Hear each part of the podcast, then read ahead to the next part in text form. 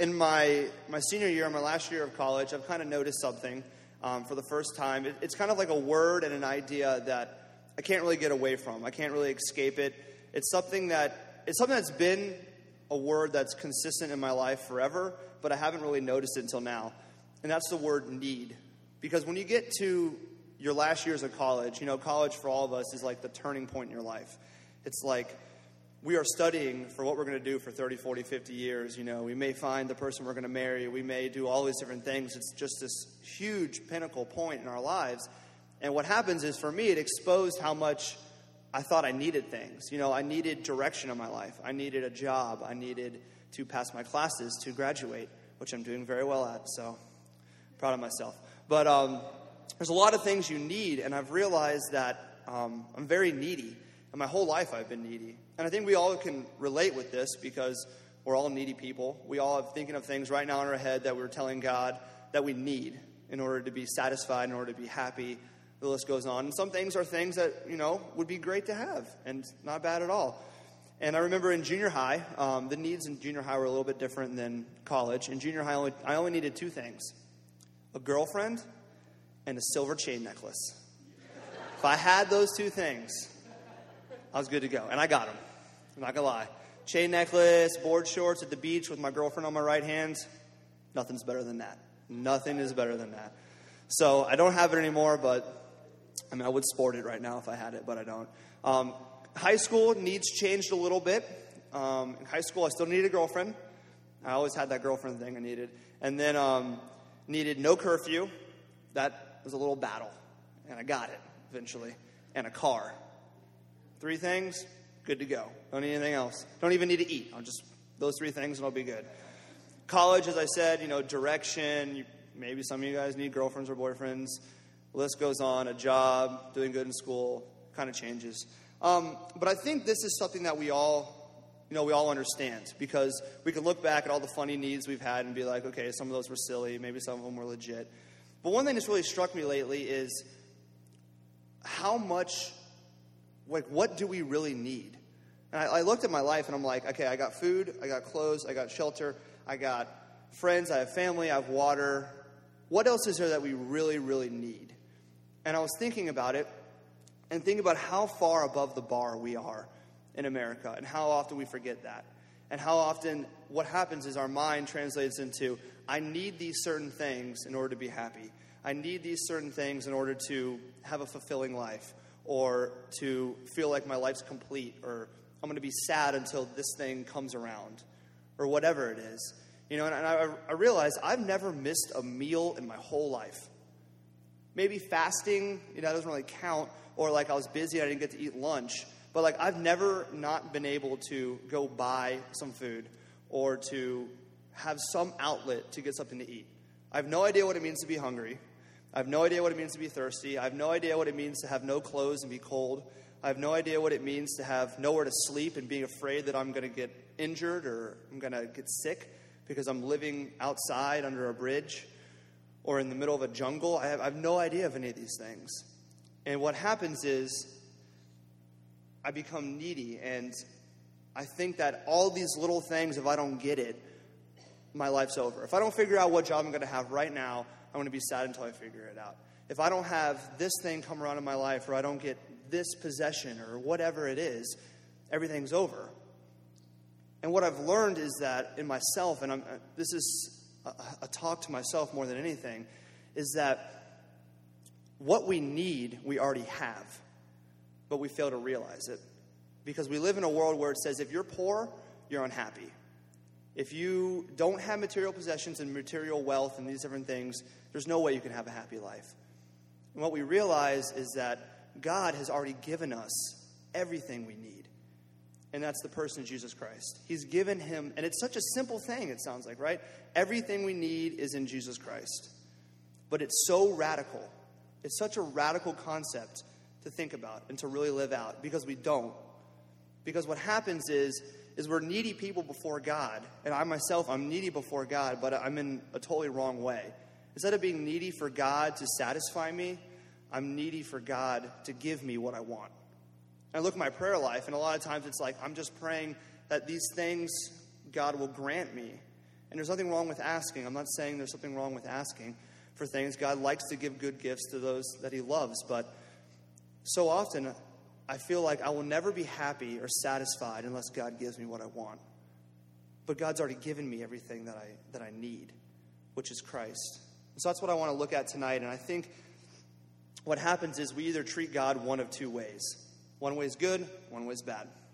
And I notice myself being, you know, kind of jumping back and forth, and you can probably relate. Either you treat God as this father that you just ask things for. You just ask him to give you things. And if you don't get what you want when you want it, you kind of complain and you get upset, and you will not be happy until he gives you this thing.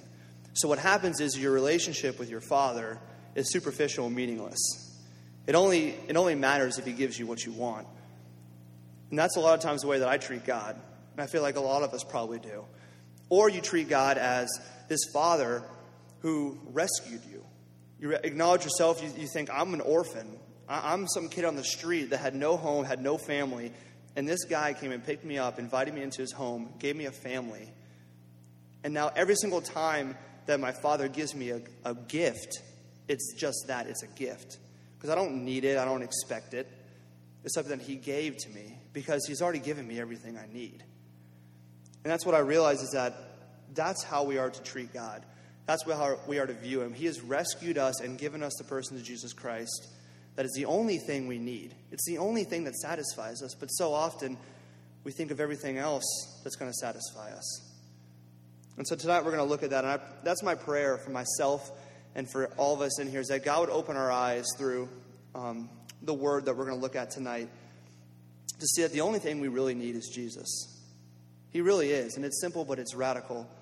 And that hopefully we can all stop being, and myself included, this bratty little kid that just asks for things and is never and isn't happy until he gets what he wants. But we'll be satisfied because we have the person of Jesus Christ that satisfies us.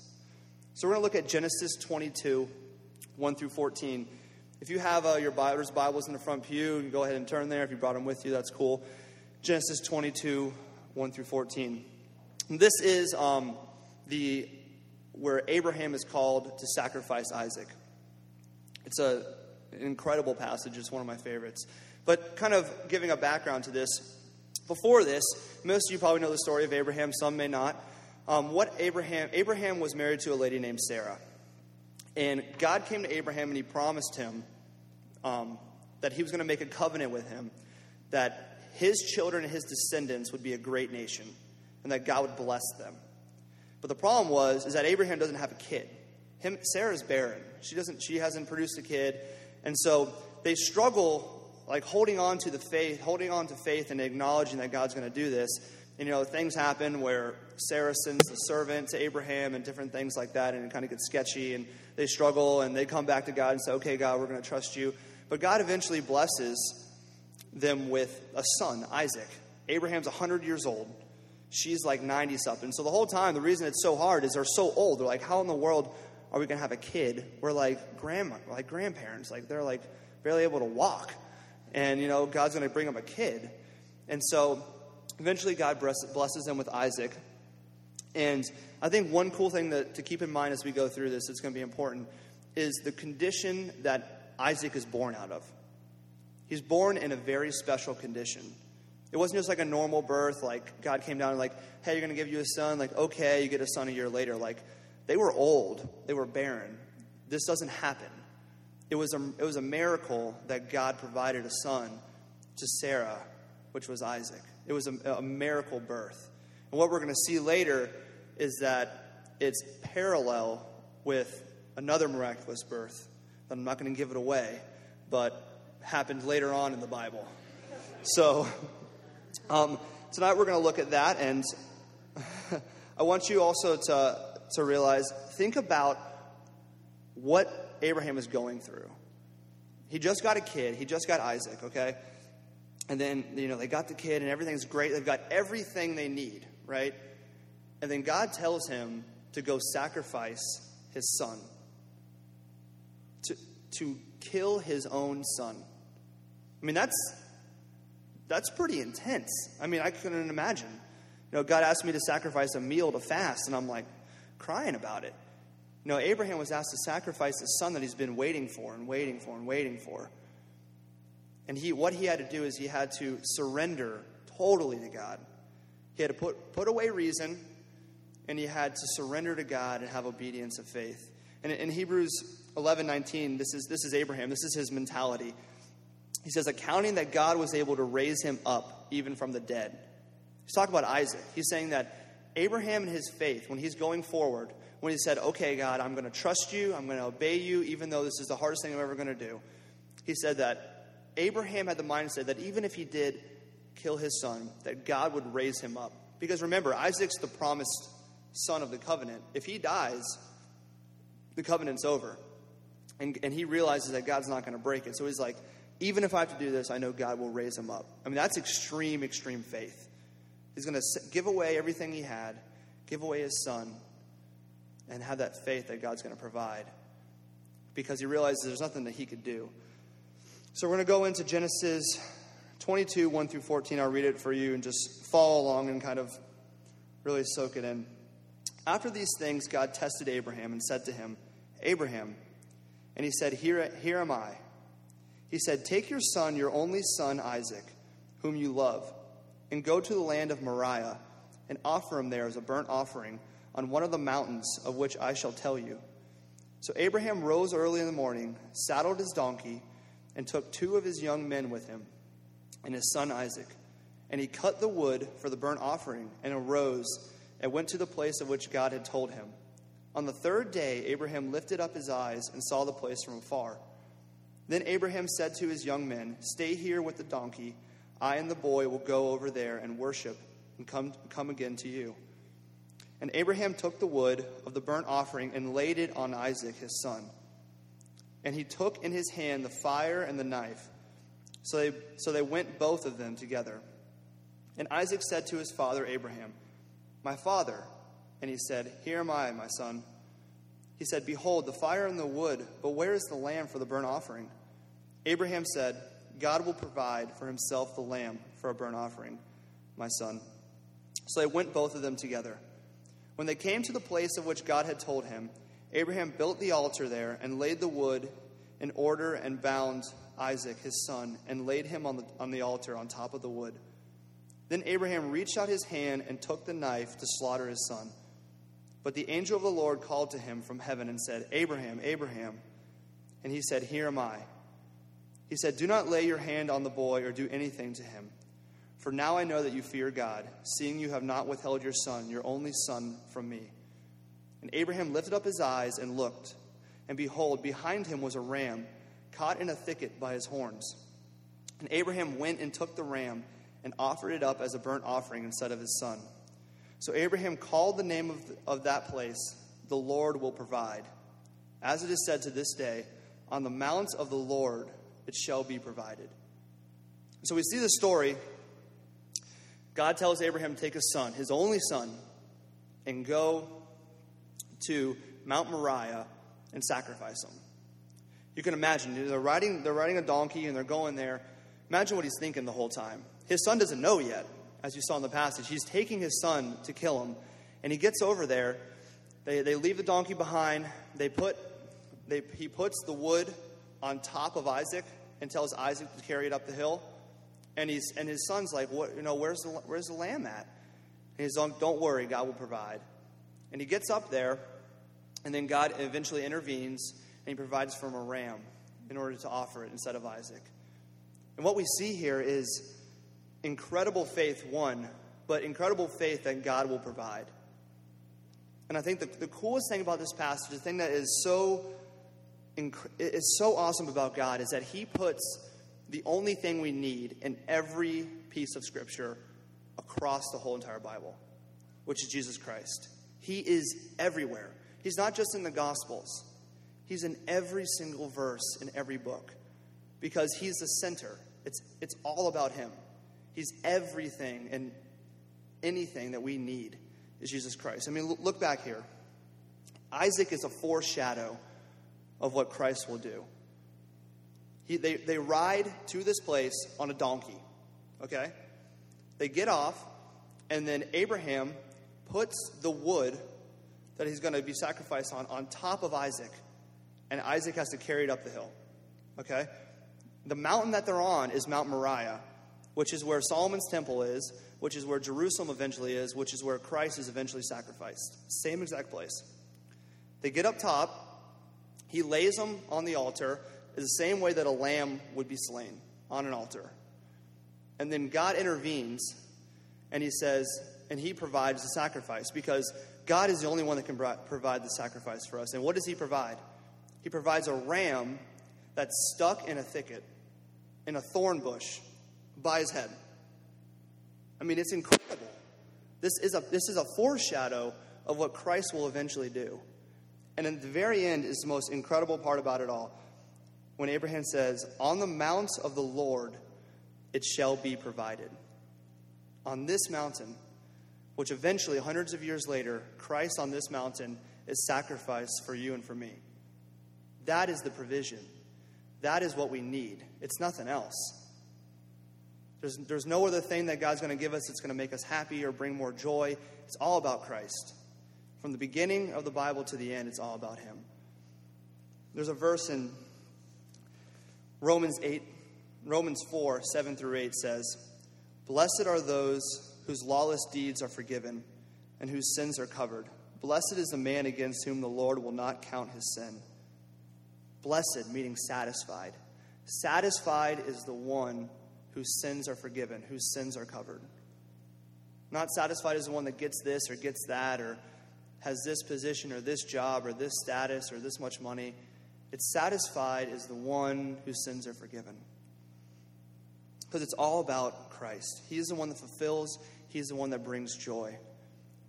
In Luke 2:10 it says, "Fear not, for behold I bring you good news of, of a great joy that will be for all the people." A joy for the people. John 10:10b, "I have come that they might have life and have it to the full. Christ has come that we may have life and have it to the full. Philippians 1:21 Paul writes to live is Christ and to die is gain. And I was thinking about that to live is Christ and to die is gain. It doesn't say to live is insert whatever we put in. To live is marriage. To live is my job. To live is clarity for my life.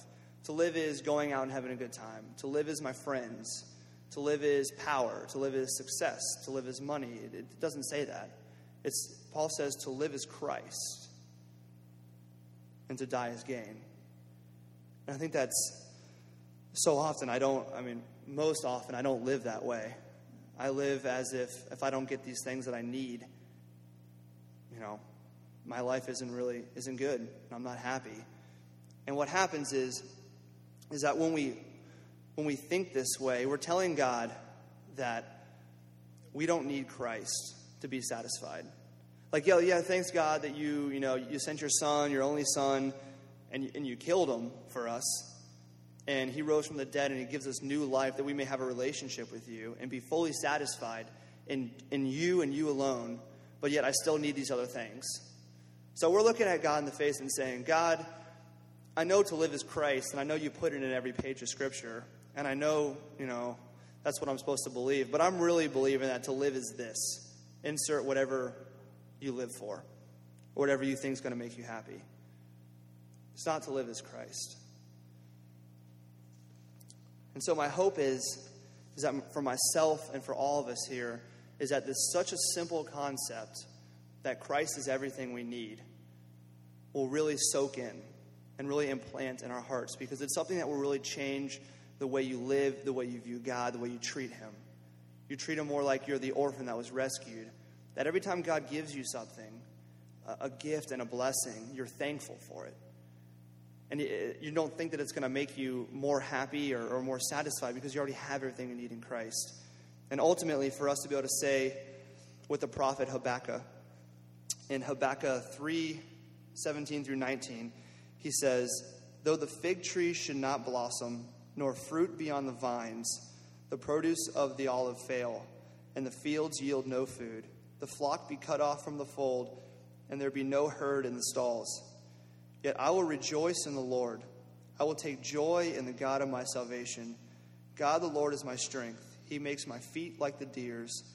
He makes me tread on high places. That we don't need to search anymore for something that's going to make us happy, for something that we need to fulfill us. We don't have to try to find something or to discern what we're missing out on because God's already provided everything we need on the mountain of the Lord, Mount Moriah, when Jesus Christ was sacrificed. It's all about Him. He is the one, and our relationship with Him is the thing that satisfies us. So we're going to pray, but I wanted to. Uh, I have this book. It's called The Valley of the Vision. Valley of Vision. It's an incredible book. It's like Puritan prayers. I wanted to read one of them because what they say is incredible, and it's probably better than anything I could say. So I'm going to pray, and would you guys pray with me and just listen to these words and, and kind of soak it up because I think it says exactly what you know we're to hear tonight about Christ being everything we need. Oh God, Thou hast taught me that Christ has all fullness, and so all plenitude of the Spirit that all fullness I lack in myself is in him. For his people, not for himself alone, he having perfect knowledge, grace, righteousness, to make me see, to make me righteous, to give me fullness. That it is my duty, out of a sense of emptiness, to go to Christ, possess, enjoy his fullness as mine, as if I had it in myself, because it is for me and him that when I do this, I am full of the Spirit, as a fish that, I, that has got from the shore to the sea and has all fullness of waters to move in. For when faith fills me, then I am full. That it is that this is the way to be filled with the Spirit. Like Stephen, first faith, then fullness. For this way makes me most empty, and, and so most fit for the Spirit to fill. Thou hast taught me that the findings of this treasure of all grace in the field of Christ beget strength, joy, glory, and renders all graces alive. Help me to delight more in what I receive from Christ, more in that fullness which is in Him, the fountain of all His glory. Let me not think to receive the Spirit from Him as a thing, apart from finding, drinking, being filled with Him. To this end, O God, do establish me in Christ. Settle me. Give me a being there. Assure me with certainty that all this is mine. For this only will fill my heart with joy and peace.